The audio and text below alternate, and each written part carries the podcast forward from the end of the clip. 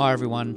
Dan Sims here, CEO and founder of Revel Global, and welcome back to the Revel Alliance podcast, Bread and Circus Edition. What is Bread and Circus, you say? Co founded with the wonderful Sharon Flynn from The Fermentary, who also co presents and features in this podcast, it was set to be a celebratory deep dive into the world of fermentation in all its tasty, probiotic, health giving magnificence. So, whether it was sauerkraut, kimchi, kefir, kombucha, cheese, wine, beer, cider, sake, salumi, if it's fermented, you would have found it at Bread and Circus. Sadly, we had to postpone the original February 2020 date to mid June due to many of the producers and partners being affected by the horrific bushfires Australia faced at the start of the year. But then COVID 19 happened, and as a result, we had to make the tough decision to cancel it for this year with the aim to rise like a phoenix in 2021. However, the silver lining is that we still got to meet, greet, and hear from globally renowned fermentalist Sandor Katz, aka Sandorkraut, and hence this podcast. Dubbed by the New York Times as one of the unlikely rock stars of the American food scene, he's an award winning author, DIY food activist, and self described fermentation revivalist. Sandor Katz is the unofficial global godfather of the fermentation movement. As part of a broader Australian Ferment Yourself Wild tour, which was also organised by Sharon in early 2020, Sandor joined us for an in conversation event at the incredible Capitol Theatre in Melbourne. It was also hosted by food writer, author, food literacy advocate, and culinary correspondent for ABC News Breakfast and ABC Radio, Alice Zaslavsky, aka Alice in Frames. She is a superstar, and no matter what she does, she always brings bucket loads of incredible charm and passion. Yes, we're massive fans. Despite the postponement of our main event, this doesn't diminish our love and passion for this festival, as for now, more than ever, it's vital we know where our food comes from and what goes into it. Where possible, we encourage everyone to seek out and support small independent producers as how you spend your food dollars right now really matters and has a direct and immediate impact on those who make it, their staff, and their families. But for now, I'll hand you over to Alice, so please enjoy In Conversation with Sandor Katz, and thank you all so much for being part of the Revel Alliance. Now, the man that we are going to meet tonight has been in fermentation for quite a while as well, since the 80s, which in his bio he makes a point of, like before they were a thing, which I love. But we'll talk a little bit more about that when we meet Sandor and have a chat to him. But before we do, we're going to meet the woman who brought Sandor out, and the woman who, to me, seems to be the godmother of fermentation in Australia. And I think it's because of the way that Sharon Flynn brings people in. And she's always excited and interested to try something new. And she's been trying some new stuff on this tour with Sandor as well, which we'll have a little bit of a chat about too. But for those of you who haven't heard of Sharon, she's responsible for the fermentary. So if you ha- if you haven't met Sharon, I'm sure that ha- put up your hand if you've tasted some fermentary product. Yes, brilliant. Yeah, absolutely. Give that give that a round of applause. To me, Sharon's yes, please, thank you. Yes, give the product a round of applause because I think uh, for a lot of people, the fermentary products are the first you know thing that they experience, and if they are, then they're a fantastic place to start. But I should probably say who I am too. So for those of you who don't know who I am, um, I've written books, I've hosted TV shows, I've been food editor of uh, the Weekly Review, um, and these days I spend most of my time making vegetables cool for kids through a program called Phenomenom with an M, which makes um, which gives teachers tools in the classroom. It's all free. So if you've got kids, if you're a teacher, uh, please tell everybody about it. It's funded by the growers of vegetables in Australia. Will continue to be free forever, and it's cool. And it never says vegetables are good for you or healthy. They're just cool and interesting, and get curious about them. Which is why I suppose we're all here because we're all curious about vegetables and ferments too. Am I right? Yes, brilliant. Well, without any further ado, please allow me to welcome Sharon Flynn from the Fermentary. Yay, Sharon!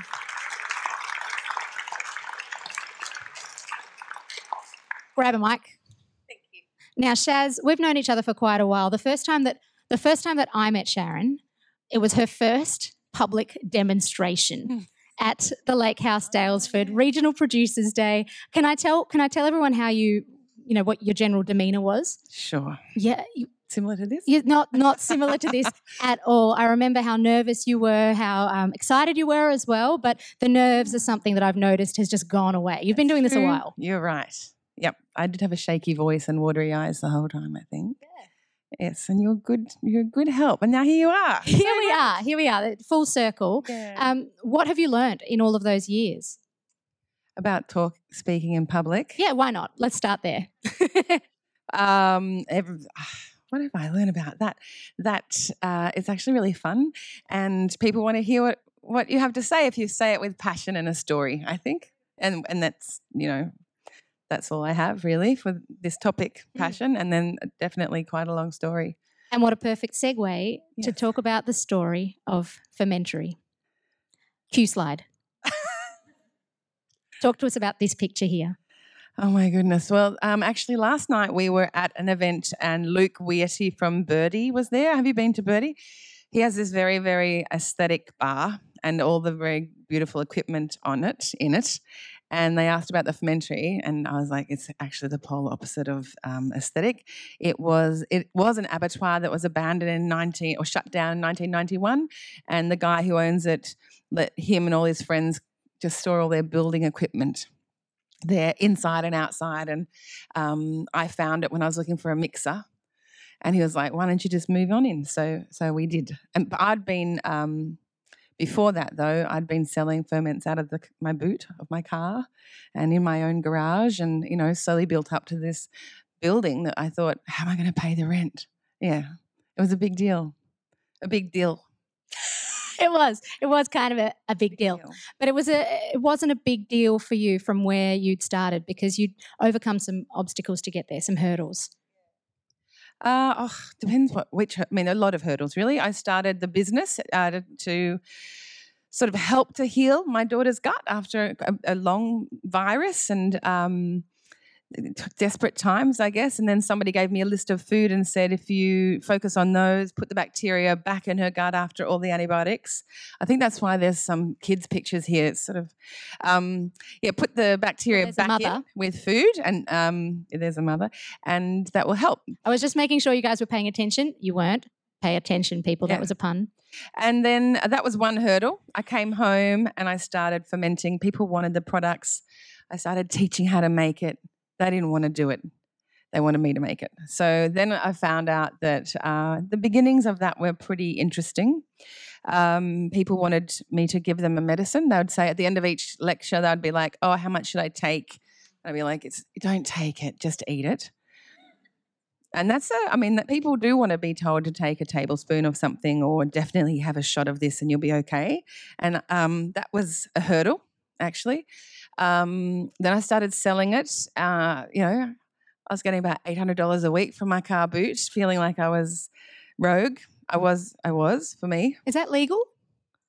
I didn't care back then because it wasn't really real for me. You know, it's just like I didn't have an ABN. I wasn't invoicing anyone. It was all up here. um, and then you met me. It would have been so. Then people started saying, "Can I just buy it?" And then I thought, I can't keep doing this. I better get an ABN and make it real. Quit my job and put it in a couple of stores. Ella found it in the store. Put it in the lake house. You had some, and then I did that thing. But the hurdles would also be, that, that growing bacteria on a substrate, a vegetable, hasn't is not legal um, in Australia. You need to use a starter culture, and so getting over being allowed. For, so from going to from my home kitchen to then making it and deciding I was going to be a business to then finding out all the problems in our food system. They were. It's been nothing but hurdles. It's actually exhausting. Think about it. yeah. And it's something I'm going to put a pin in that conversation because I feel like um, our guest of the evening will have some words. We'll have some things to say about that. Yes. But how soon after you um, did you have an ABN when you won the Delicious Produce Yes, Award? yes, oh, you did. Okay, all right. So you were legit. Phew. Yes, I did. Um, but you know, prior to that award, we were using raw goat's milk and raw cow's milk for our milk kefir. We'd had it tested. The Woodend Council did that. I thought they were really, really generous, um, but they were really just scared of what we were doing. Um, but it was kind anyway. And then soon after that, we had to go to pasteurized, which was fine. I mean, mm. And what about the future of the fermentary? Oh my goodness. What is the future? Just to keep going what we're what we're doing, building on what we're doing, talking about it, keep pushing back because um, it's not easy to, to wild ferment here in Australia. Uh, we've had to get an alcohol license for our water kefir, um, even though it's just sitting at 1.5, which is 1.15% is the national standard for what's a soda and what's not, but in Victoria it's 0.5. So we've had a lot of little things, and I think um, I just recently hired someone. and She was like, "Is this a f- um, political party or a food business?" And like, it has to be both, and we just have to keep. So it's meant that we are on a tight budget, um, but we keep. I mean, I think I still I love it more than I loved it in the first couple of years. So I think we'd love to have a little front end cellar door in the city so we can express ourselves a bit more. So that's probably coming up this year or next. We've got a lot of other workshops and people we keep bringing in to help share the, the love this year. So uh, keep your eye out. That's amazing. Well, I think we can all thank you for very generously sharing the love of Sandor Katz, bringing him out here. Um, so, without any further ado, let's use that as our opportunity to bring up the man, the legend. So, it's like a double clap. It's a double clap for both Sharon for bringing him out and Sandor. He'll go in the middle. Brilliant. Um, you all know who he is because you've given up your Friday night to be here. But um, for those of you who are a little bit newer to fermentation, uh, Sandor Katz wrote the book. Uh, quite literally on fermentation from oh, you can pull up a pew if you'd like but another um, round of applause for sandor katz why not Sandor, um, I feel like, oh, brilliant. Yes, pull up a pew. Uh, from actually, you know what? who here was here in um, was with Sandor in 2013 when he last came out for his intensive three day workshop? Put up your hand if you were here for that. Okay, we got one. I expected there to be more. That's okay. That's cool. That's cool. People. Just suspend your disbelief. We had like 20 people put up their hands. There we go. Two. Brilliant. Two. What I, uh, three? Was that a shy hand? No. Okay.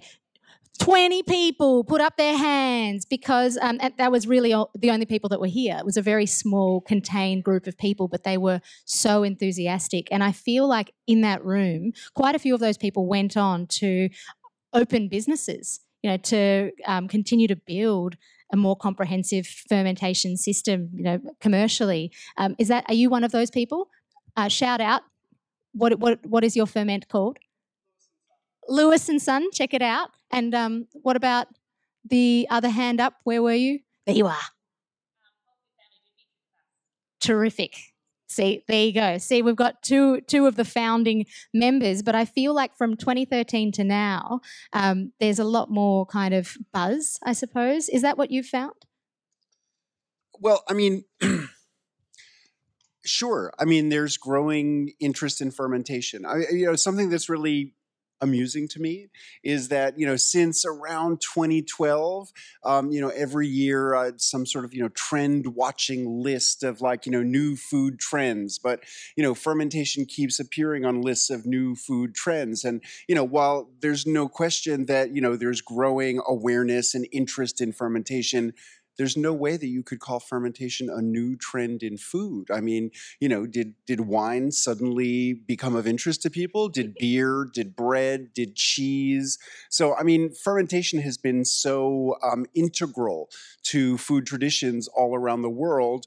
Um, you know, throughout our lifetimes, throughout our grandparents' lifetimes, throughout their grandparents' lifetimes, um, that it's it's just absurd to call fermentation a new trend. I mean, you know, what's new is that people are, you know, interested and curious about the phenomenon of fermentation and you know as people have become more and more distanced from how food is produced in every aspect um, you know that sort of coincided with the war on bacteria and people becoming afraid of of of, of bacteria and a lot of people project this anxiety about bacteria onto the idea of fermentation. So, um, you know, I think it's really exciting that you know so many people are getting interested in in this phenomenon. So many people are experimenting it with in their kitchens. Restaurant chefs who are playing around with fermentation in their kitchens. So many people seeking out high quality uh, products of fermentation. We're seeing a lot more experimentation in you know the beer industry and a lot more diversification of of fermented products in general, fermented soft drinks like water kefir and jun and kombucha and kvass, and um, you know, I mean, that's that's incredibly exciting to me. But you know, it's hardly a new trend. And I like the way that you talk about that revolution being actually uh, to be more conservative rather than out there with fermentation. Yeah, sure. I mean, I don't think that there's anything particularly out, out there about fermentation. I mean, you know, it's um, I mean, it's just part part of you know whatever kind of tradition you're from. It's part of you know tr- traditional food. You mentioned fear. Um, and Sharon also mentioned that people didn't necessarily want to make their own ferments, they wanted to buy them. Where do you think that fear comes from for people at home to make their own ferments? Well, okay. I mean, you know, for for all of us who were raised during the 20th century, we never heard a good word about bacteria. All we ever heard was, you know, how dangerous bacteria are, how important it is to avoid bacteria. We had all these, you know, chemicals that we could use to you know kill bacteria. And um, you know so I, I, think it's very you know easy to understand how people in our time could you know project this fear of, of bacteria onto the idea of fermentation. I mean in fact i mean you know fermentation is a strategy for safety in food. You know, if you look at vegetable fermentation, there's really no case history anywhere in the world of food poisoning or illness from fermented vegetables. You know, and yet you know, people almost can't help but project anxiety about bacteria onto the, you know, just the idea of cultivating bacteria in a jar. And, you know, I would say in the years that I've been doing this work, you know, the most frequent question that I have had is some variation of how can I be sure I have good bacteria developing in the jar and not some dangerous bacteria that might, you know, make me sick or kill somebody.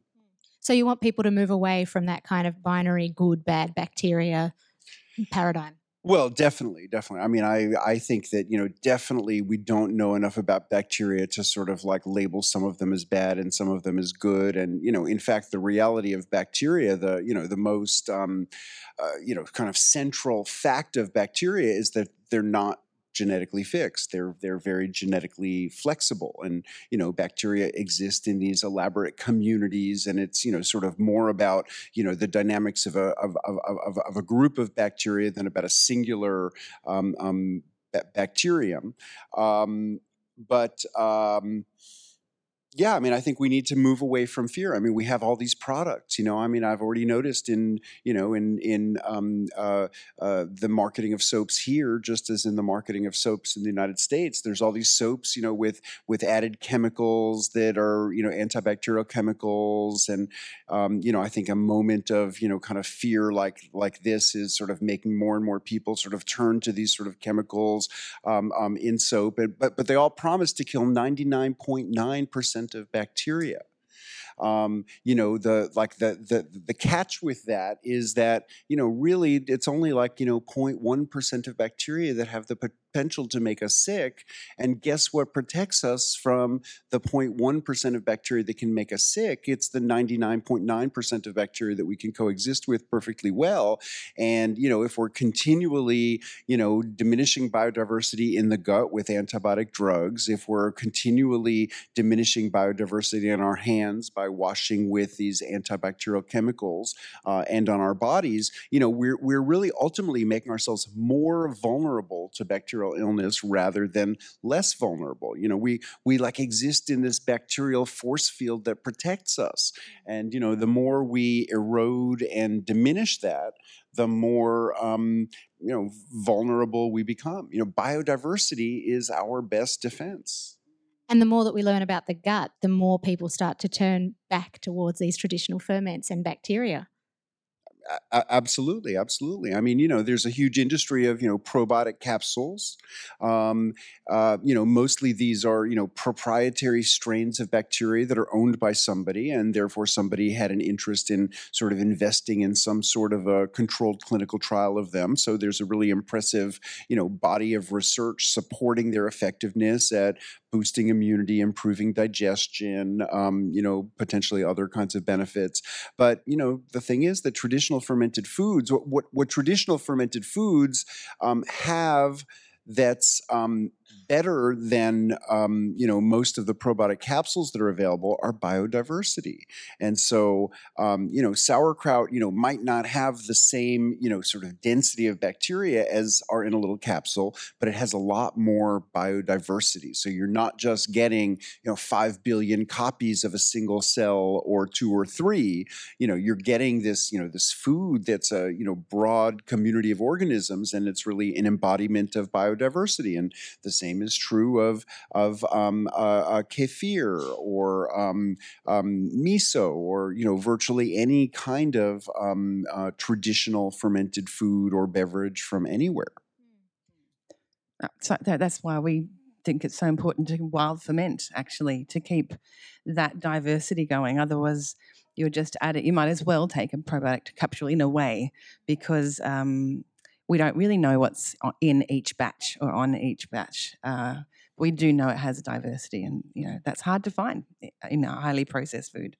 Yeah, I mean, this, it's very interesting to me that, that the authorities in Australia are placing such an emphasis on, um, you know, encouraging producers to use starter cultures um, because it's it's really unusual in the U.S. That, that that people are using these. I mean, they are commercially available. Like I've always seen them as a product that's just sort of playing to people's fears you know so people just think that like in order to do this effectively or safely they need to add some little white powder to it. Um, uh, you know what's what's most interesting to me is that you know in the 1940s like almost 80 years ago the US sauerkraut industry considered introducing starter cultures when they were first developed. I mean it's sort of it's pretty well established that sauerkraut is a successional process and the process is kicked off by a bacteria called Leuconostoc mesenteroides which is the lactic acid bacteria that's regarded as universally found on plants growing out of soil on planet Earth.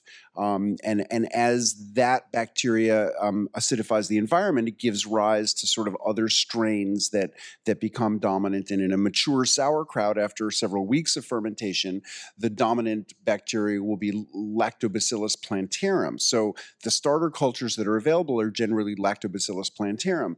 When the sauerkraut industry in the US in the 1940s considered um, you know, changing their method to introduce a starter culture, the reason they decided not to is they convened taste panels to compare the sauerkraut made with Lactobacillus plantarum starter with the traditional way. And what they found is resoundingly people preferred the traditional sauerkraut because it has more flavor complexity. Because when you have a succession of different organisms um, um, uh, driving the fermentation, you get uh, a, a greater variety of metabolic byproducts, which to our taste buds read as complexity of flavor. And if you jump right into the late stage bacteria, you miss those earlier stages of development and you have, you know, less varied metabolic byproducts, less complex flavor. So they just rejected it. And um, uh, you know, I've, I've I've had a correspondence with some people in Quebec who produce a Lactobacillus plantarum starter, and you know, their their reason is that it makes the process safer. But you know, according to the U.S. Department of Agriculture, they can't find a single case of food poisoning or illness from fermented vegetables. So how do you make something that's 100% safe safer? Do you make it 110% safe? Um, you know, I, I just don't, I, I don't know, I don't know how that works. And and and you know, I mean, in the U.S., the the benchmark for safety is pretty much the same as it is here. It's achieving a pH of lower than 4.6 because it's recognized that once you get below 4.6, even if there were some potentially pathogenic bacterial cells on the vegetables you started with, they would be destroyed by the acidity. And this is why acidification is such a um, you know effective strategy for food safety is that none of the organisms that we worry about can survive in a sufficiently acidic environment. But you know, in Australia, somehow um, you know the authorities want to achieve this pH within a 24-hour period in general, in sauerkraut production, it's always been understood that the slower the fermentation, the finer the flavor. So people, you know, in, in the US, a lot of the businesses are, you know, putting them in cool rooms to make sure it's a slow fermentation. And, you know, it might take almost a week to achieve that pH. And, and there's no particular risk to that. So, you know, you can certainly speed it up. The easiest way to speed it up is to do it in a warm environment. Um, but, you know, the, the, the warmer the environment you make it in, in, you know, the, the the the the the, the the less um, um, you know complex and interesting the flavor is going to be. So let's take that pin out now, Sharon. Let's talk about the obstacles and hurdles that you found as someone trying to um, cultivate ferments uh, the old school way in this country. Well, similar to just what Sandor had said, we would when I first started and I decided everyone was asking me how much they should take, and I hadn't been in Australia for 20 years, and I realized, gosh, there isn't a lot of sour food in this diet. People aren't eating a lot of um, pickles or anything compared to where I'd been. Um, so I need to make sure I make a delicious product because there's no point saying something's good for you if people aren't going to really eat it because it's delicious, right? Where had you been? I had just prior to moving here, I was in Brussels for three years, and before that, I was in the US for a number of years, three years, and then before that, I'd been in Japan for about eight years, mm-hmm. and Denmark for a year, and Malaysia for a couple of years. Mm. And uh, I'm, um, I'm, sorry to I'm digressing for a brief moment, but I want to know: had you um, found yourself within the fermentation realm in any of those places? Yeah, in each of them, actually. But I'd never gone, oh, I'm I'm a fermenter until I really until I bought Wild Fermentation. Um, and I was like, oh, oh, oh, I do all these things. Okay, that's fermented. I just thought I was a scratch cooker. That was what I was called in the US. People would say, It's my friend Sharon, she's a scratch cooker. And I was like, Yeah, I make everything from scratch. Like, it wasn't really the way I'd labeled myself before, but that was what they thought was interesting. I think it started because I wanted to make a, American, like I wanted to make a pumpkin pie for Thanksgiving, and um, I knocked. I couldn't find a pumpkin that wasn't empty. You know, they, they're just for carving. And so I asked my friends at mum's at the school, like, where do you buy the pumpkin for the pumpkin pie? They're like, you just buy it in a can. And I was like, no, no, no, I just want to make a pumpkin pie with pumpkin. And they're like, no, it's watery.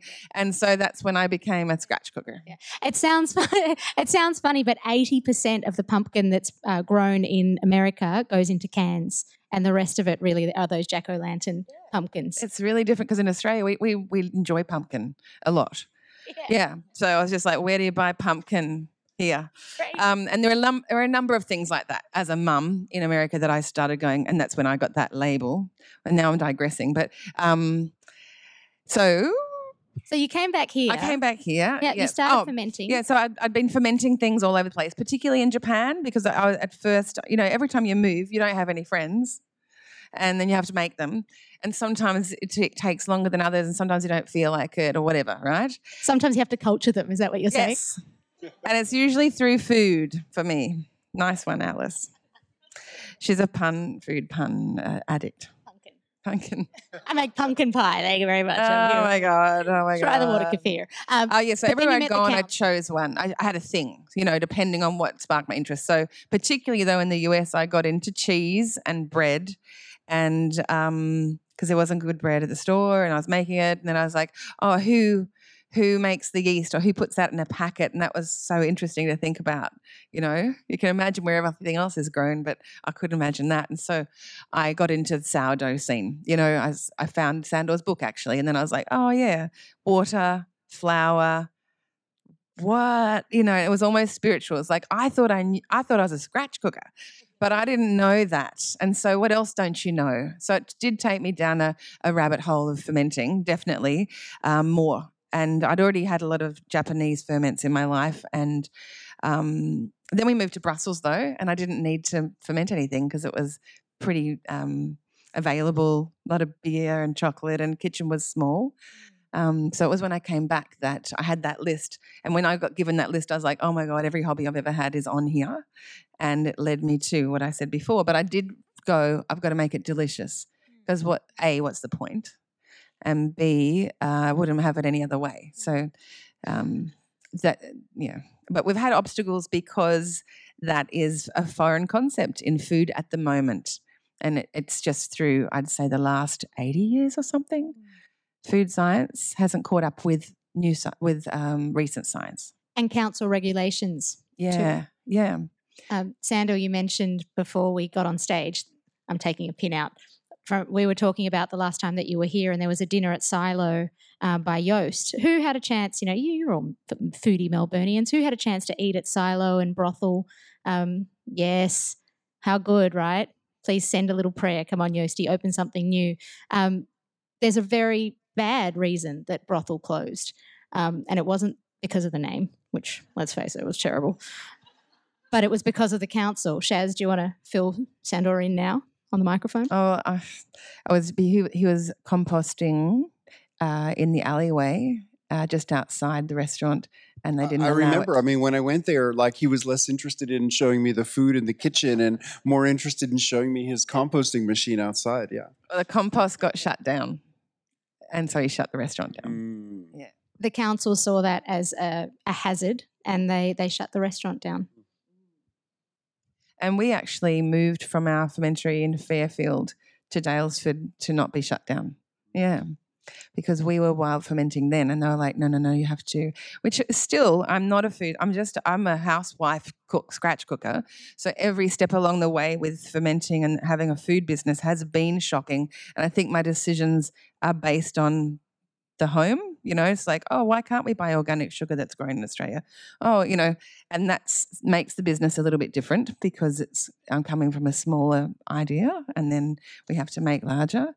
But the um, um, we had to move because they said you, you know you need to get your your vegetable your substrate and make it a blank slate. So you bleach it or wash wash that vegetable, make it a blank slate, and then you add the the bacteria to it, and then you know exactly what bacteria is going on it. Um, and that's what we want you to do. And I was like, well, why wouldn't you pick on someone else like sprouts? They seem kind of humid in their bags, don't they? You know, mine's salted. It's salted. It's acidic. It's not dangerous, um, but it's like talking to Telstra at times. You know, oh, sorry, Telstra.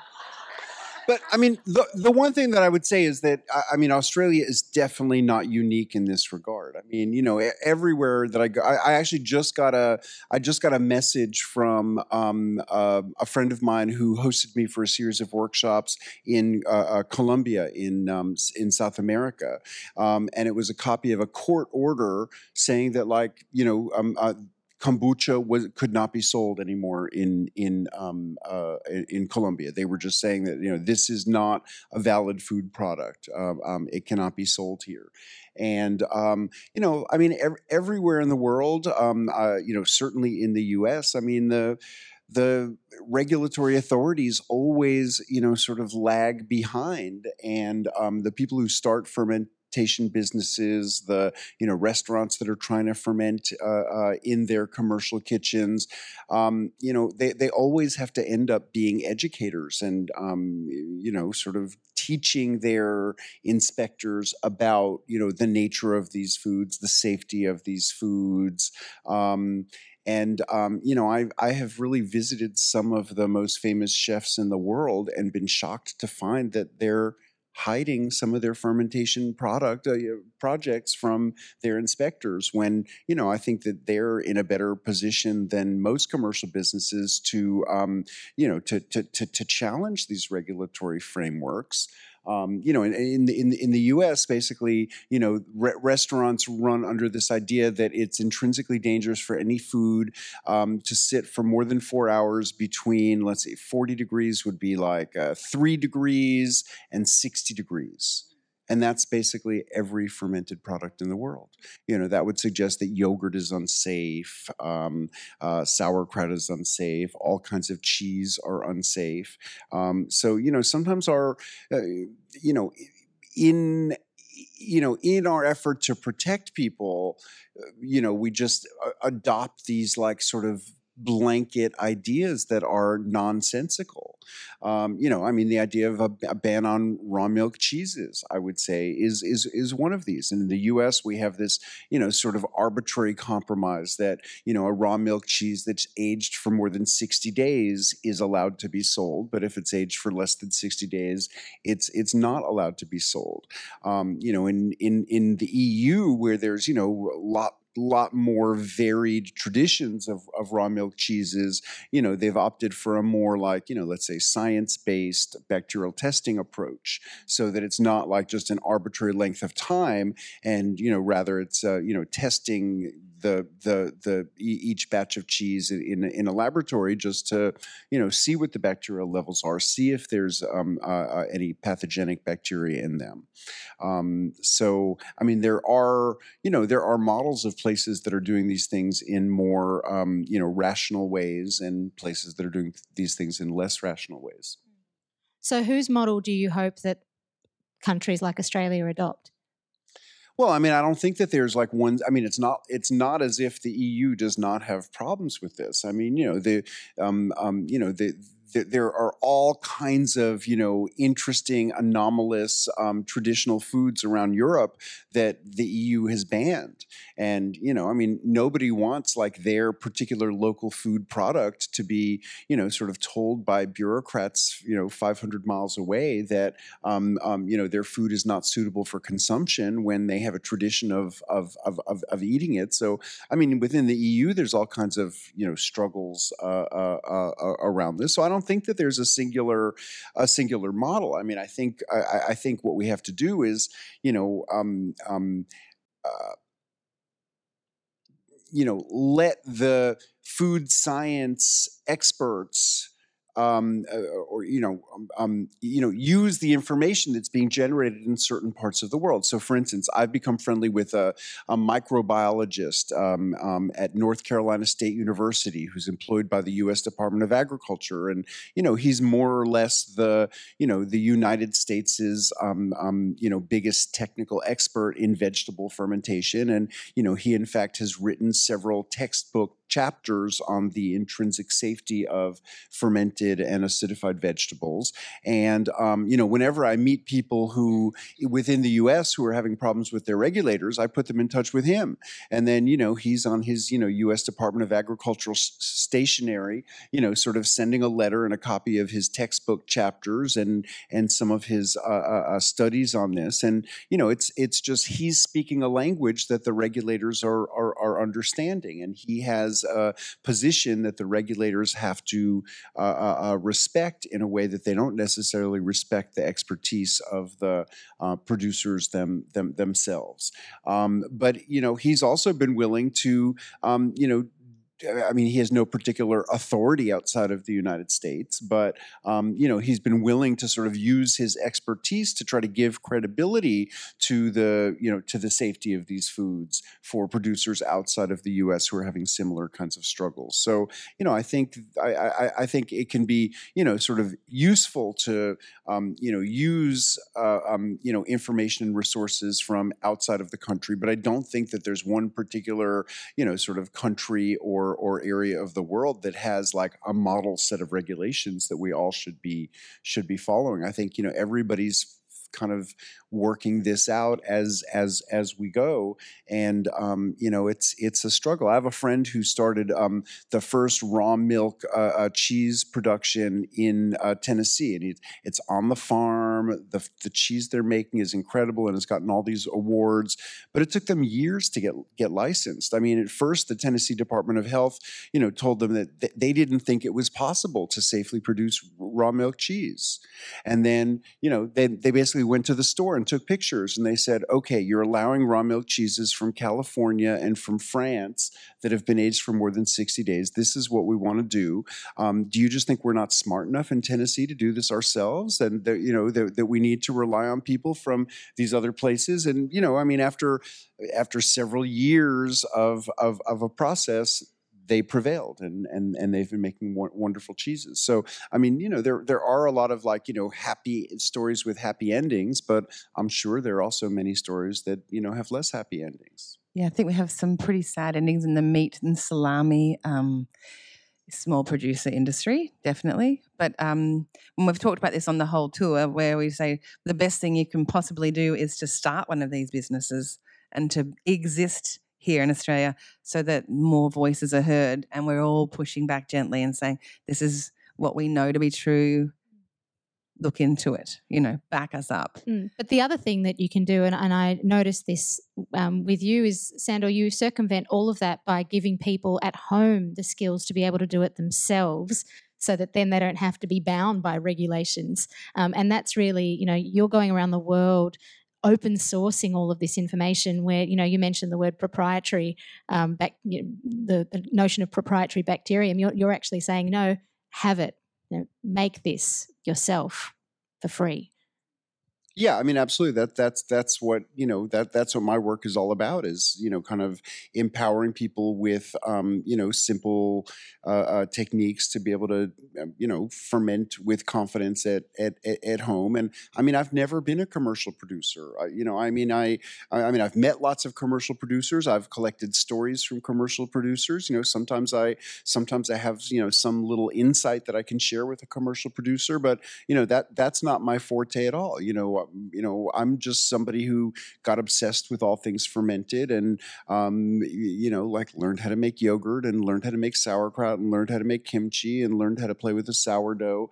Um, but, um, and and and that's what I'm most interested in doing. But I mean, it certainly. Had, I, I, mean, I recognize at this point, you know, not everybody wants to make their own sauerkraut and make their own yogurt and make their own bread, and you know, certainly nobody has the time to like make all of these things for for themselves.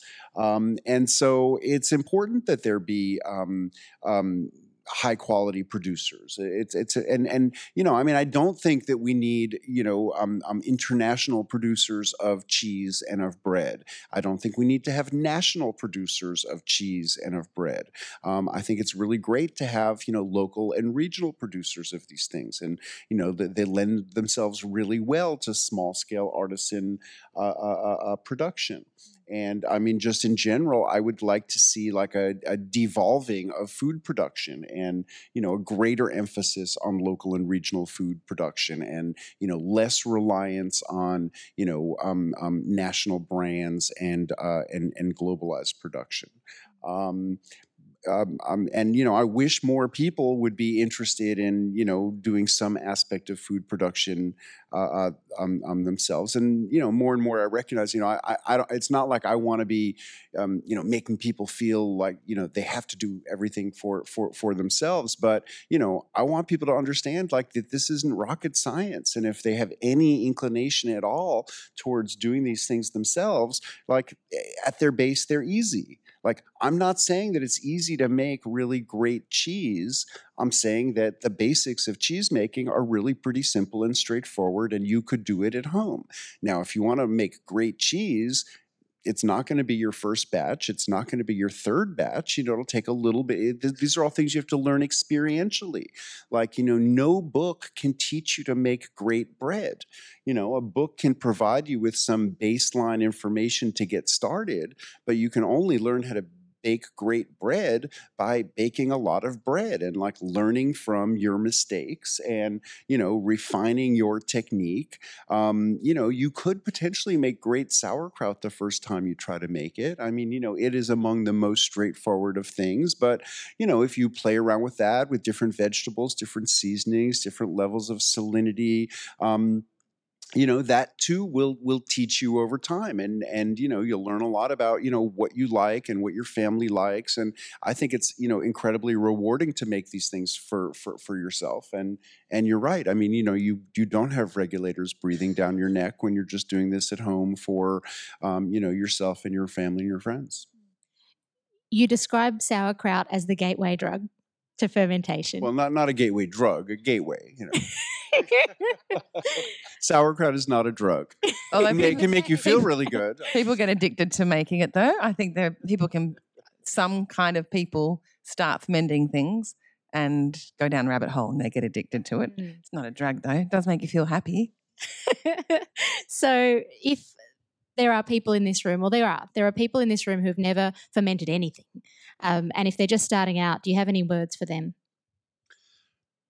Yeah, jump into it, try something. I mean, I, I think sauerkraut is the perfect thing to start with. I mean, I, I mean, one reason is is it's just simple. You you chop vegetables, you salt them to taste, season them as you like them, squeeze them a little bit or pound them, get them juicy, stuff them into a jar, and wait. I mean, it's that simple. I mean, there's no, there's really nothing to it.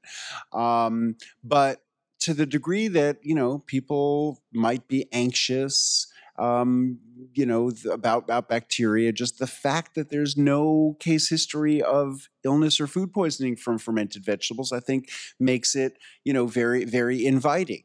you know, if you want to make salami, I support you. Like I've made salami. It's fun, it's delicious.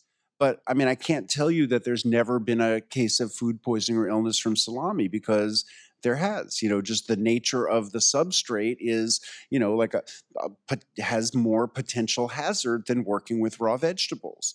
Um, so um, so i just think it's the perfect uh, uh, uh way to start a fermentation practice. Like if you want to make kombucha that's great but you kind of have to find a kombucha mother. If you want to make kefir that's great but you have to find kefir grains. You don't need anything with for sauerkraut. Like all of the bacteria that you need is on every cabbage, every carrot, every turnip, every onion. You know, all vegetables have these bacteria, and it's just like as simple as it could be.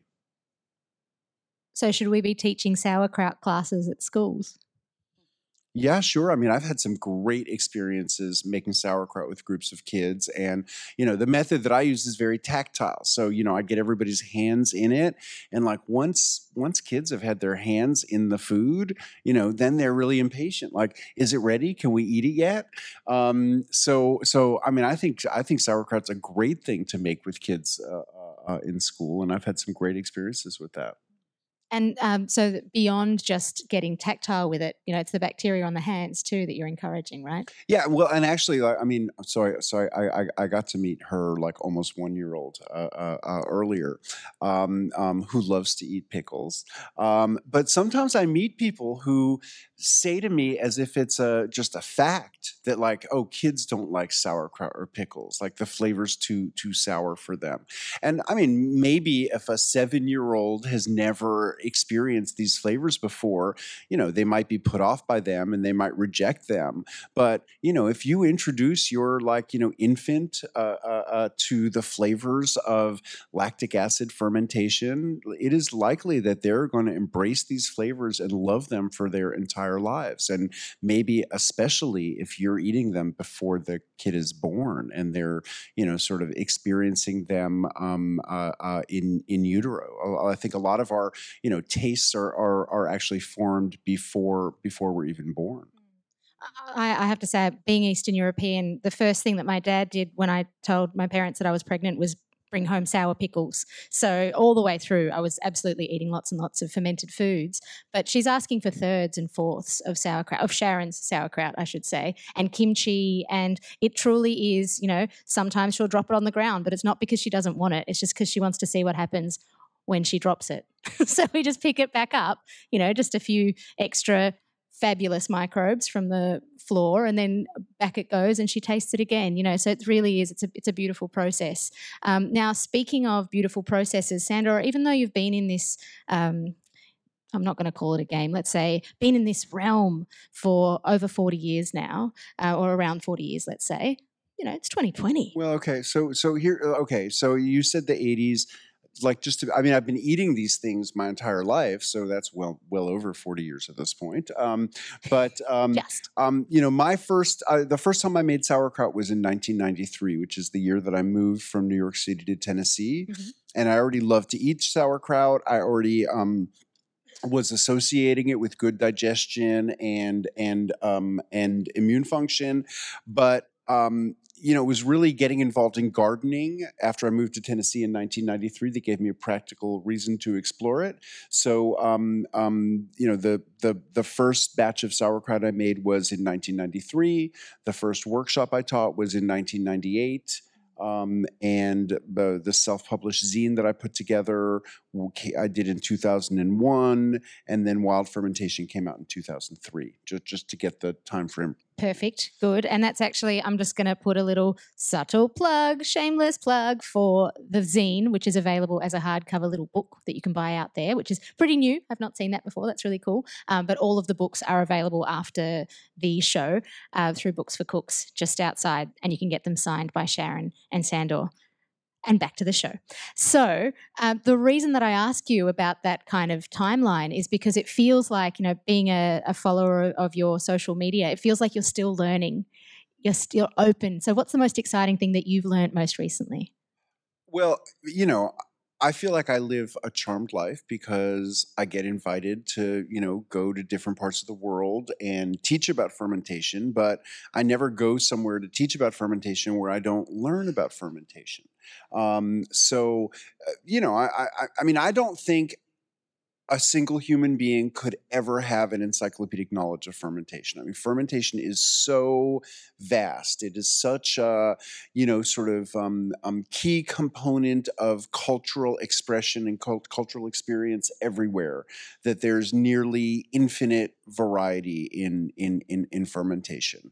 Um, you know, on this trip, I, I actually just um, um, you know two days ago I met this woman um, who is an anthropologist at the University of Melbourne who comes from Nagaland, which is the very furthest east part of of, of India, and um, you know she brought some ferments from Nagaland um, to share with me and um, you know that was just extraordinary and um, and and and and so exciting. But you know, I'm always learning about new kinds of fermented foods and beverages that I didn't know about uh, uh, uh before. One that I learned about a couple of years ago from a a, um, a Thai American student.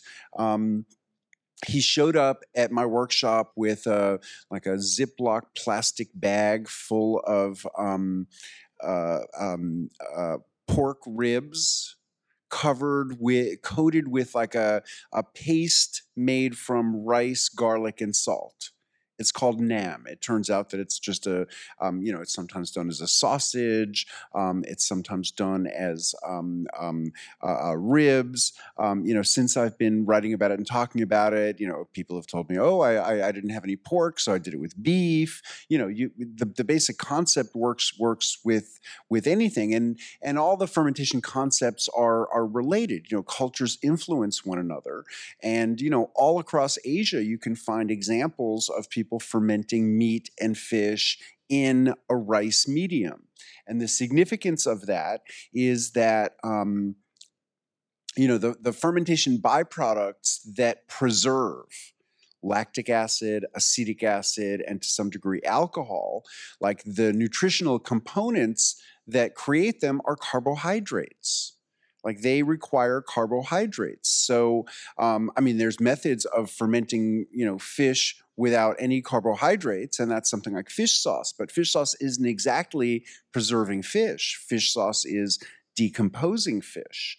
Um, so, um, um, like this is related to sushi. Um, you know, um, um, would you go into a sushi uh, a place that didn't have a refrigerator?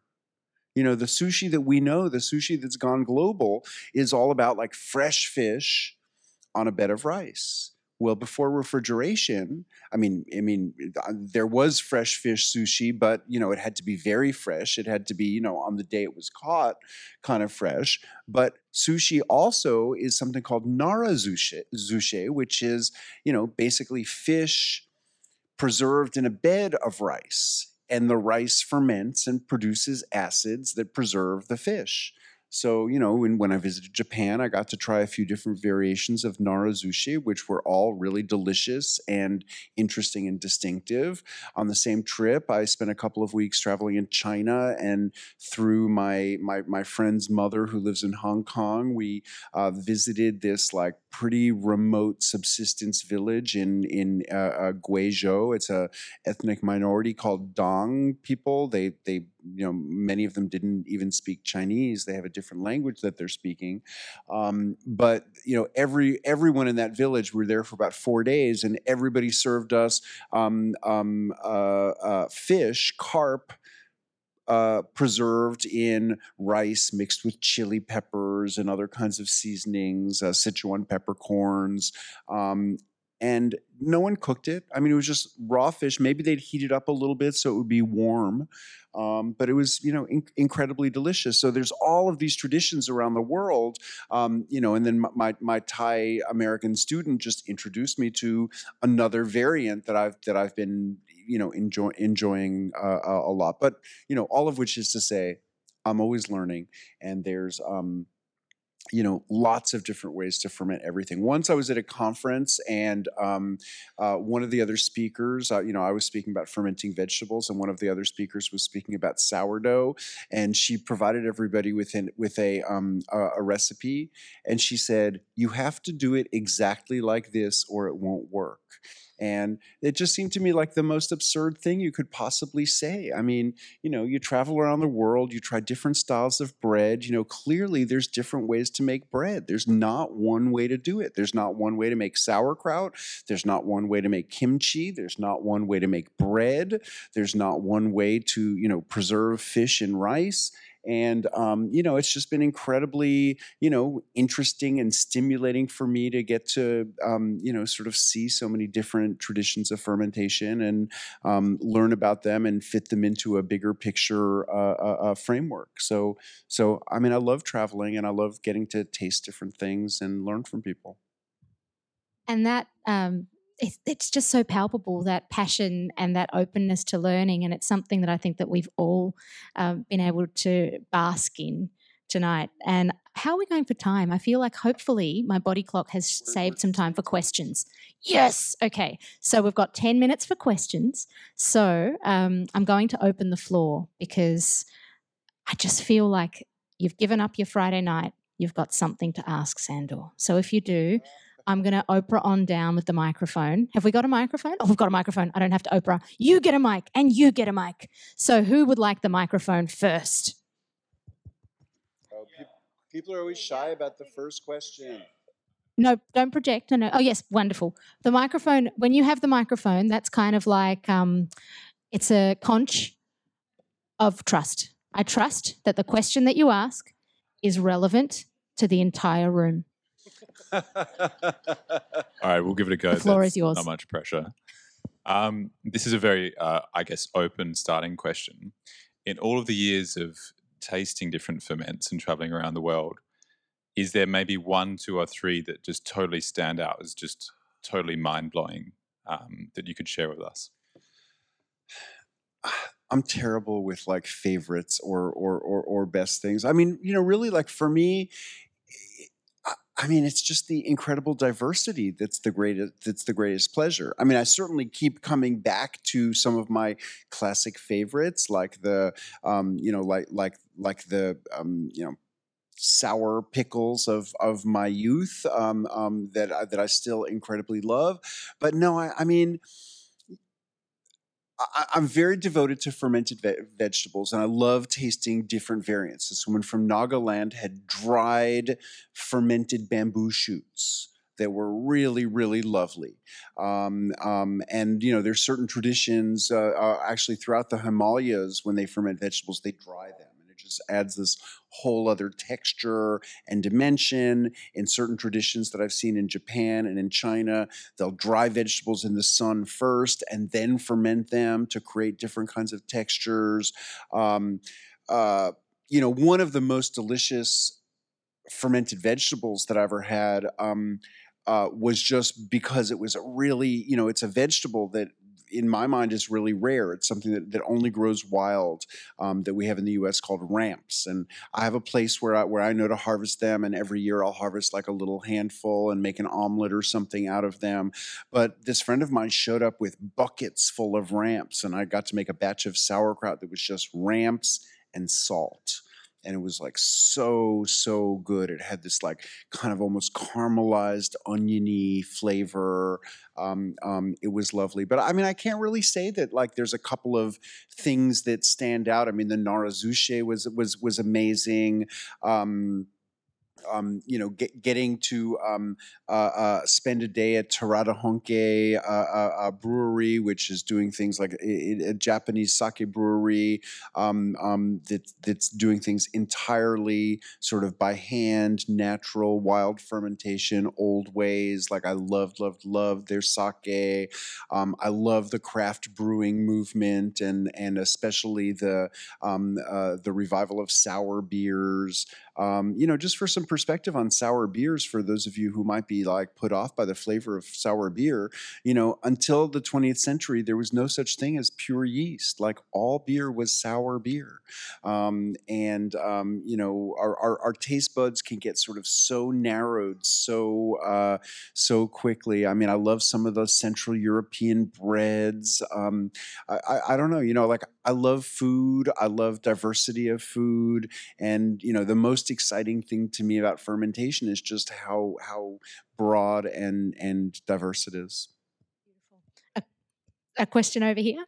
Excuse me. Pardon me. Um, we've got Stephanie Alexander working in Australia. Sorry. We have Stephanie Alexander working in Australia with the Kitchen Garden program, um, bringing school school kitchen gardens where kids actually grow the food and then they cook the food. And I was thinking about Jamie Oliver with his school lunches programs. Is it potentially something that you'd be interested in developing, perhaps an international system or educational program whereby fermentation could be placed wholly into curriculums as part of sort of standard curriculum? You know, I'm sure you could work out a way to make it so that um, it fits into everybody's curriculum around the world when you talk about gut health, mental health, and um, you know food safety of the economy going forward. Would that be something that you would potentially be interested in looking into? Um, sure. I, you know, I mean, I don't really see myself as like a sort of, um, um, you know, an, an organizer who could pull all of that together. But um, um, I mean, it seems like a, it seems like it would be a great thing, and I think that you know, in, especially in any kind of a school that has a garden, it's a really, it's a, it's an important connection between the garden and the kitchen you know we can't we, it's not only about cooking vegetables it's about you know preserving the abundance of vegetables and um, so yeah i mean i'd be very open to participating in something like that yeah Alice, you'd be good at that though. You're sort of already doing that. My head hurts from from nodding so hard, but I think um, already, you know, um, being a former teacher, I can already see, as you say, so many different curriculum links. But the great thing for for the teachers in the room or those who have access to teacher's ear, the great thing about the Australian curriculum is that it's kind of like a bookshelf, and the teacher chooses the books that go on it. So if they happen to be fans of fermentation, then they can find opportunities themselves to link. But it would be fantastic to create something a little bit more um, official. So maybe Phenomenon 2.0 can be fermentation nomenom. Yeah, and Well, we go to schools. We go to schools that we've. There's a guy last night from Toorak Primary. He's like, "Let's do something." I've done quite a lot of different uh, lessons with schools and talked to Stephanie Alexander program too last year. So it's going to happen. Yeah, it'll happen, but thank you. Yeah, really good point. Uh, next one. Yeah, hi. Hi. Uh, for those of us playing at home with our experiments um, and doing, you know, things with grains and nuts and crossing over our ferments, what do you recommend if we're sometimes creating something and it's a concoction that we're not certain if it's going to make us collapse and froth and, you know, pass out? What do you go by with your palate when you're doing experiments and you go, look, it might be slightly unpleasant, but it's not going to be bad for you. It's just getting used to it because sometimes the flavors become quite diverse. What signs where it's kind of on the line do you go, no, it's still okay or it's not? well i mean i mean generally i would say if it tastes good it's good i mean if it doesn't taste good i'm not personally that that interested in eating it like i don't really find many many foods like I- mean, I, I can't think of anything where I would say like, well, it doesn't really smell good or taste good, but I'm going to eat it anyway. Um, you know, gen- generally it tastes good to me. Now, I mean, you know, for some people it might smell strong. I mean, you know, what what I'm always trying to like um, um, um, help people understand is all of these things exist along a spectrum. And um, uh, you know, so some pe- particularly people who you know just don't have much experience, let's say with sour vegetables, you know, you can make them less sour, just ferment them for less time, less acids accumulate. Now, you know, once you get into the fermentation of like you know higher protein things like nuts and seeds, um, you know, there's there's there's greater potential for putrefaction. Um, and so, you know, a lot of these things, you know, either they they need a shorter fermentation or or they need, you know, some sort of a starter culture. So you're sort of guiding the fermentation and have less vulnerability to, to starter cultures. Like, okay, I mean, milk is a really good analogy to this because Um, you know, I, my my mother. I re, I remember my mother smelling the milk carton and and sometimes saying, "Oh no, that milk is sour. We have to pour it out." But you know, the milk was pasteurized. You know, pasteurized milk does not typically sour when it goes off. It's like you know, if it was raw milk you know it's it's dominated by lactic acid bacteria it will sour in a reliable way. But with pasteurized milk it's a high protein microbial blank slate and it's you know pretty random what's going to develop and generally the bacteria that develop are putrefying bacteria. So you know when we're taking our pasteurized milk that's been in the refrigerator for a while and starts to smell off it's not sour. Sour smells good. So you know, with with nuts and seeds, um, you know, sometimes they can start to smell putrid. I think for me, a lot depends on: am I cooking them afterwards, or am I trying to make a raw preparation? If I'm trying to make a raw preparation, it's really important that it smell good if I'm going to cook it, then I'm a little bit more open to you know a little bit of putrefaction happening, um, um, and uh, you know sometimes sometimes something will start to smell bad, but it'll still taste good after you cook it. So uh, I mean. It, it depends. I mean, it's hard to make blanket statements, but I, I mean, in general, I think that you know the food should smell good and, and taste good. Have you got a general go to kind of dish that you make with something that smells a bit funky?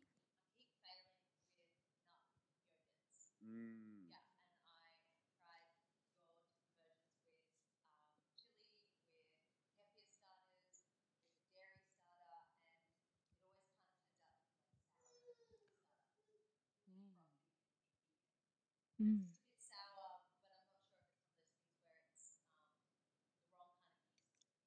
Are you shelling the nuts a la minute. You're doing all the things. Yeah, right. Might be a conversation with Sandor at the book signing later.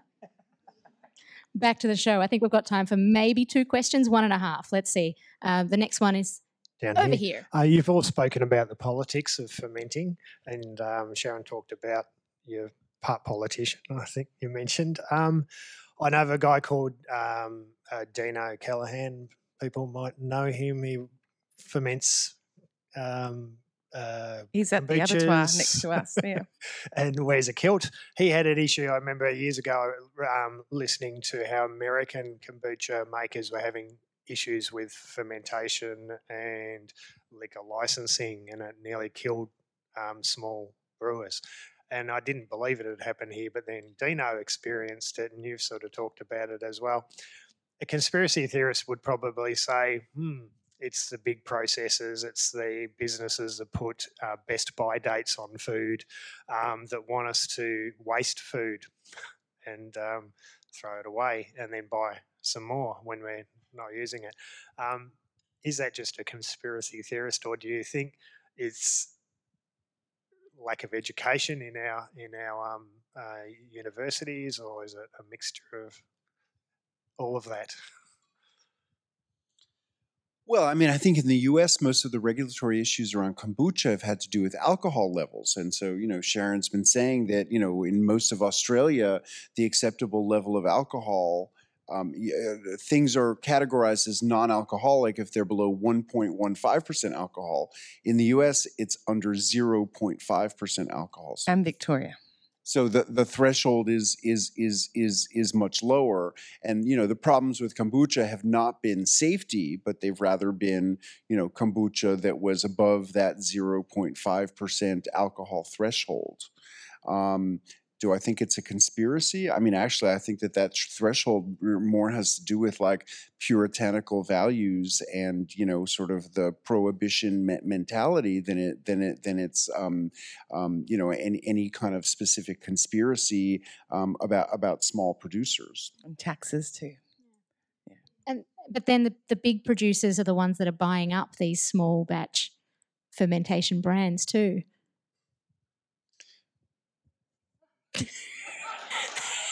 Well, I mean, so so I mean, what a lot a lot of the big producers basically have abandoned the traditional method for producing kombucha. So rather than like you know having your kombucha mother floating on sweet tea and and you know the process which you know really defines kombucha, you know uh, they're they're you know having a microbiologist like take apart kombucha and you know isolate some of the organisms for production, but remove yeast and maybe some other ones that are inconvenient. But honestly, this isn't even unique to kombucha. You know, there's very little commercial yogurt in the world that's based on sort of the complexity of tr- traditional yogurt cultures and you know it was more than more than 100 years ago that mi- microbiologists decided to sort of like take apart yogurt and isolate you know which organisms were functionally necessary to make yogurt and almost all commercial yogurt since that time has um, you know been made with these you know I'll call them dumbed down uh, uh, um, cultures that um, you know don't perpetuate very well over long periods of time. So so um, yeah, I mean I think that for commercial, I mean wine. I mean you know we we talk about natural wine as if it's some like new thing you know until the 20th century all wine was natural wine and and then in the 20th century we started having you know pure strain yeasts and you know that that that makes for greater um, um, you know consistency for large scale production um, but it also makes for less biodiversity, makes less flavor complexity. Um, but uh, so I think in you know you'll find this in every realm of, of of of fermentation. It's not it's not just kombucha. Another fun example related to the sushi is, you know, that the result of the, the rice on the fish made the rice sour. Now sushi is rice is made with vinegar. That's imitating the original flavor. And it, it, I guess it's a process as well, initially of making things more accessible, more logistically viable. Um, but now we've gone, all right, we've got refrigeration and we've experienced the processing of food to make them more accessible. Um, the, the tendency now is for us all to go, we need to sort of bring it back so we get biodiversity and good flavor. Because, you know, when you're stuck with the same kind of bacteria has been dumped into yogurt, it's pretty hard to make yogurt taste different from each other, you know, one from the other. You can do different amounts of creams and things like that, but you're using the same cultures. Yeah, and I think that's the difference between um, some sake and Terada Honke sake. He's saying the same thing. If we're all bound by the same regulations, how am I supposed to make a unique product with terroir? And uh, so it's up to the small producers, I guess, to begin to go, I'm going to make something um, pure and and different that will taste different to the others because it has my cultures, or natural cultures. Yeah. Have we got time for one more question? Yeah, we've got a couple. Okay. Two more. Oh, yes, two more. Yellow t-shirt. He planned to ask a question. Cheers. Yellow t-shirt stands out. Um, so there's a lot of discussion about um, uh, probiotic potential of fermented foods. Um, I've read a few things. I'm no expert by any means. That um, a lot of that uh, good bacteria doesn't actually make its way to your gut, uh, and and that probiotic um, foods and, and drinks are, are far better for you. Um, Sandor, what are your what are your comments on that? And um, are we getting like if we if we have a diet full of um, um, fermented foods and drinks, um, is is all that probiotic good stuff getting into us? Uh, is it actually uh, helping us out a lot, or is it the the the um, prebiotic?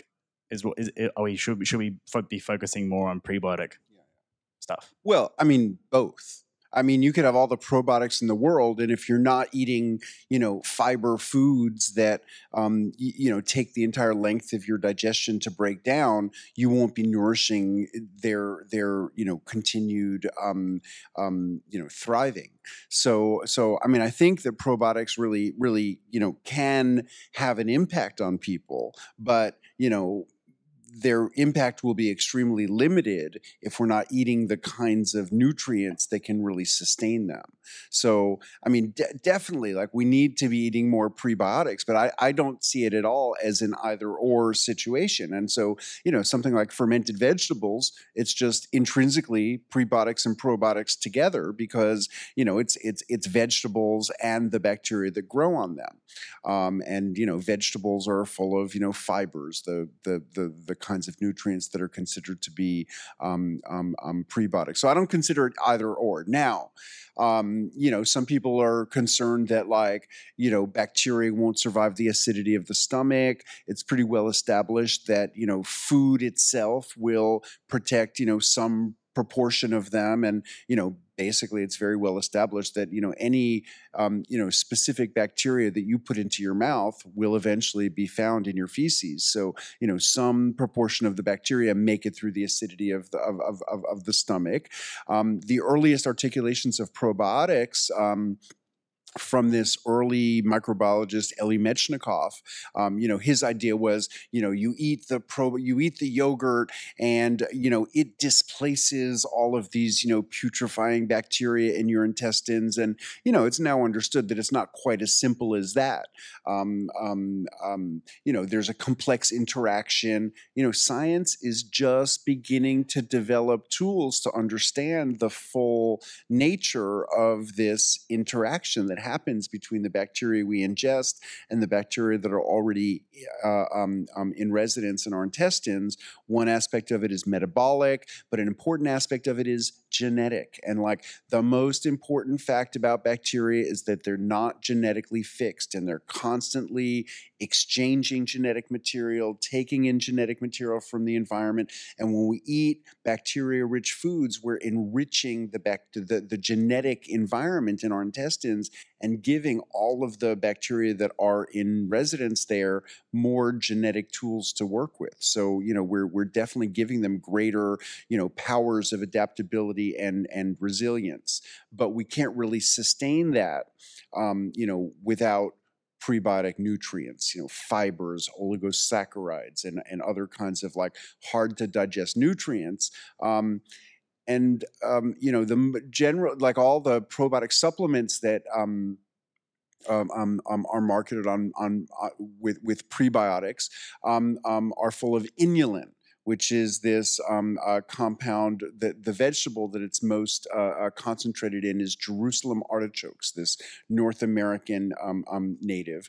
A lot of people say they don't like to eat Jerusalem artichokes because they give them gas. Well, guess what? Um, you know, bacteria that feed the um, uh, um, uh, or foods that nutrients that feed the bacteria of the large intestine will give us gas and you know we kind of have to embrace that as part of healthy functioning and you know not as you know some kind of a pathogenic um, or pathological symptom um, so anyway I love I love that there were a few um, partners in the room that looked at each other like, see. now we've got time for one more question, if there is one more. Oh, brilliant. Okay, there's there's one down here. I feel like there's the, there's more cuteness factor down here for this for the last question though, Dan Sims. okay well maybe we'll do this Can one we up do one there. and a half? Okay, okay. You've you've already done that. Go back up the stairs. You can do one. Yeah, I'm just making him have a little exercise. It's important. He works in wine. Hey Sando, how are you going? I just as a you know fermenter, and I'm just interested in what you had to eat today, from breakfast through to dinner. I'm I'm seriously interested. I'm a chef. Yeah, My yeah. name's Toby, and I'm actually interested. Well, okay. Um, so, uh, so I, so I, I moved from one place that I was staying to another place that I was staying. So I had a, a like a pretty abbreviated breakfast. I had I had some coffee and some sauerkraut on a piece of bread. Um, um, there was no butter. I would have liked it better if there was like butter and sauerkraut on the piece of bread, but it was just a piece of bread with sauerkraut, which was really delicious. Some of Sharon's uh, uh, uh, sauerkraut, and um, and then I went for a long walk. I went to the, I went to the um, uh, beautiful botanical gardens here and walked around, and then I just got really really hungry and. Um, one thing I love about being in a big city like this, a big international city like this, is you know I'm staying actually very close to Chinatown, and I just love, love, love, love, love Chinese food, and um, we had uh, we had some um, um, uh, uh, dumplings. We had like a mixed vegetable stir fry. Um, oh, oh my God! The most exciting thing that we had we had jellyfish.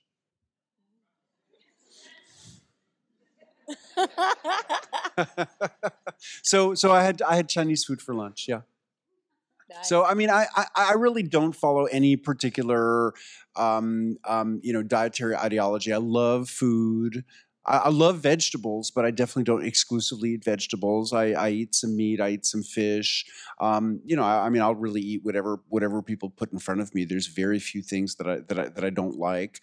Um, if I go for a few days without access to fermented vegetables, uh, before I came to Australia, I spent two and a half weeks um, traveling around the South Island of New Zealand, and you know, going to beautiful places, but beautiful remote places. And you know, sometimes there weren't many food choices in some of the um, um, uh, uh, places where we were. And um, when I don't have fermented vegetables for a few days, I definitely notice my digestion getting really sluggish.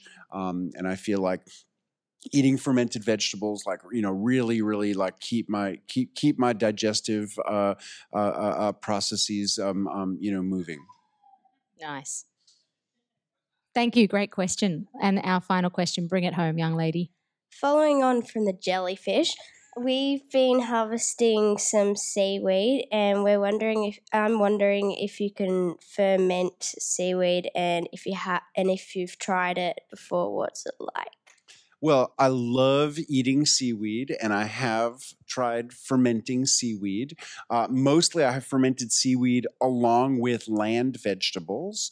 So, um, you know, in sauerkraut, you know, like so, like kelp you you know if if if if the form you have it in is dried, I would soak it in water first and get it get a little bit juicy. I'd, soak in just a little bit of water, and then I'd use that water in with the with the cabbage and other vegetables. But I just like to cut it up in in in um, you know really thin slices and mix it up with salted cabbage or grated carrots or whatever other kinds of vegetables I'm I'm using, and um, I think it's a great component in that.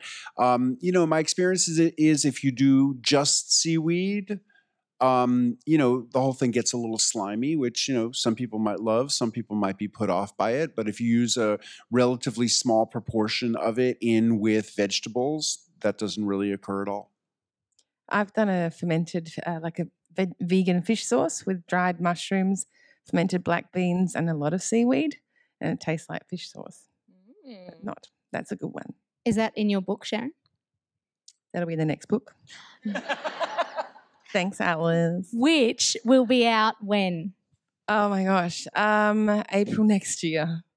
Look April 21. But Sandor, you haven't, yeah, yeah, sure. I'm I'm actually just finishing up a book project and starting on another one, but um, um, the, the the the the book project I'm wrapping up right now is really very. It's I mean it's on the theme of fermentation, but it's it's very different. It's really a it's it's really a book of like art and ideas, and the the title the working title is fermentation as metaphor, um, and I've been I, I've been generating and collecting microscopy images, microscopy images of fermentation organisms is incredibly beautiful, especially the like the fungal cultures, the koji, the tempeh are are just gorgeous, gorgeous, gorgeous. So I've been taking a lot of photographs at home with a microscope and teaming up with a university um, in a town near me. And so this book will be sort of a bunch of microscopy images um, um, running alongside uh, uh, an essay I've been working on that's called Fermentation as Metaphor. And in our language, we use the word fermentation to describe lots of things beyond the um, um, you know transformation of of, of, of, of foods through the action of microorganisms. You know, we talk about cultural fermentation, artistic fermentation, musical fermentation, religious ferment, spiritual ferment, political ferment, and you know, there's really you know, ferment is is about agitation and bubbliness, and you know, any realm of our lives where you know where where we experience agitation and bubbliness or get caught up in a sort of a social movement of agitation and bubbliness can be fermentation. So this is a an essay kind of talking about this. Um, and then um, I'm just beginning work on a book about my travels, and and and just you know I'm my the my working title in my head is Global Fermentation Inspiration. It'll be like recipes and photographs and stories, um, uh, but you know both from places I've visited and from people I've met from places I've never visited. Well, we look forward to all of those books coming out. That coffee table book with microscopy images sounds absolutely fantastic. And I feel like it's the perfect place to finish because for every person in this room, something surely is percolating, is bubbling away, whether it be going through the gateway to something as simple as sauerkraut or pushing beyond the boundaries and trying your very own vegan fish sauce with seaweed um, or or whether it be just going out there and becoming an advocate of fermentation on a broad scale um, in whatever realm you're in whatever sphere of influence you're in just keep on fermenting I suppose. And, and we're so grateful, Sandor, that you keep on doing what you do because you're an absolute inspiration, as are you, Sharon. And I think that you both deserve an enormous round of applause. Thank you so much for joining us for the Revel Alliance podcast, and we look forward to seeing you in the next one. If you're keen for more, please do consider subscribing as we're all about the wonderful people in our food, drink, and event orbit. So until next time, cheers.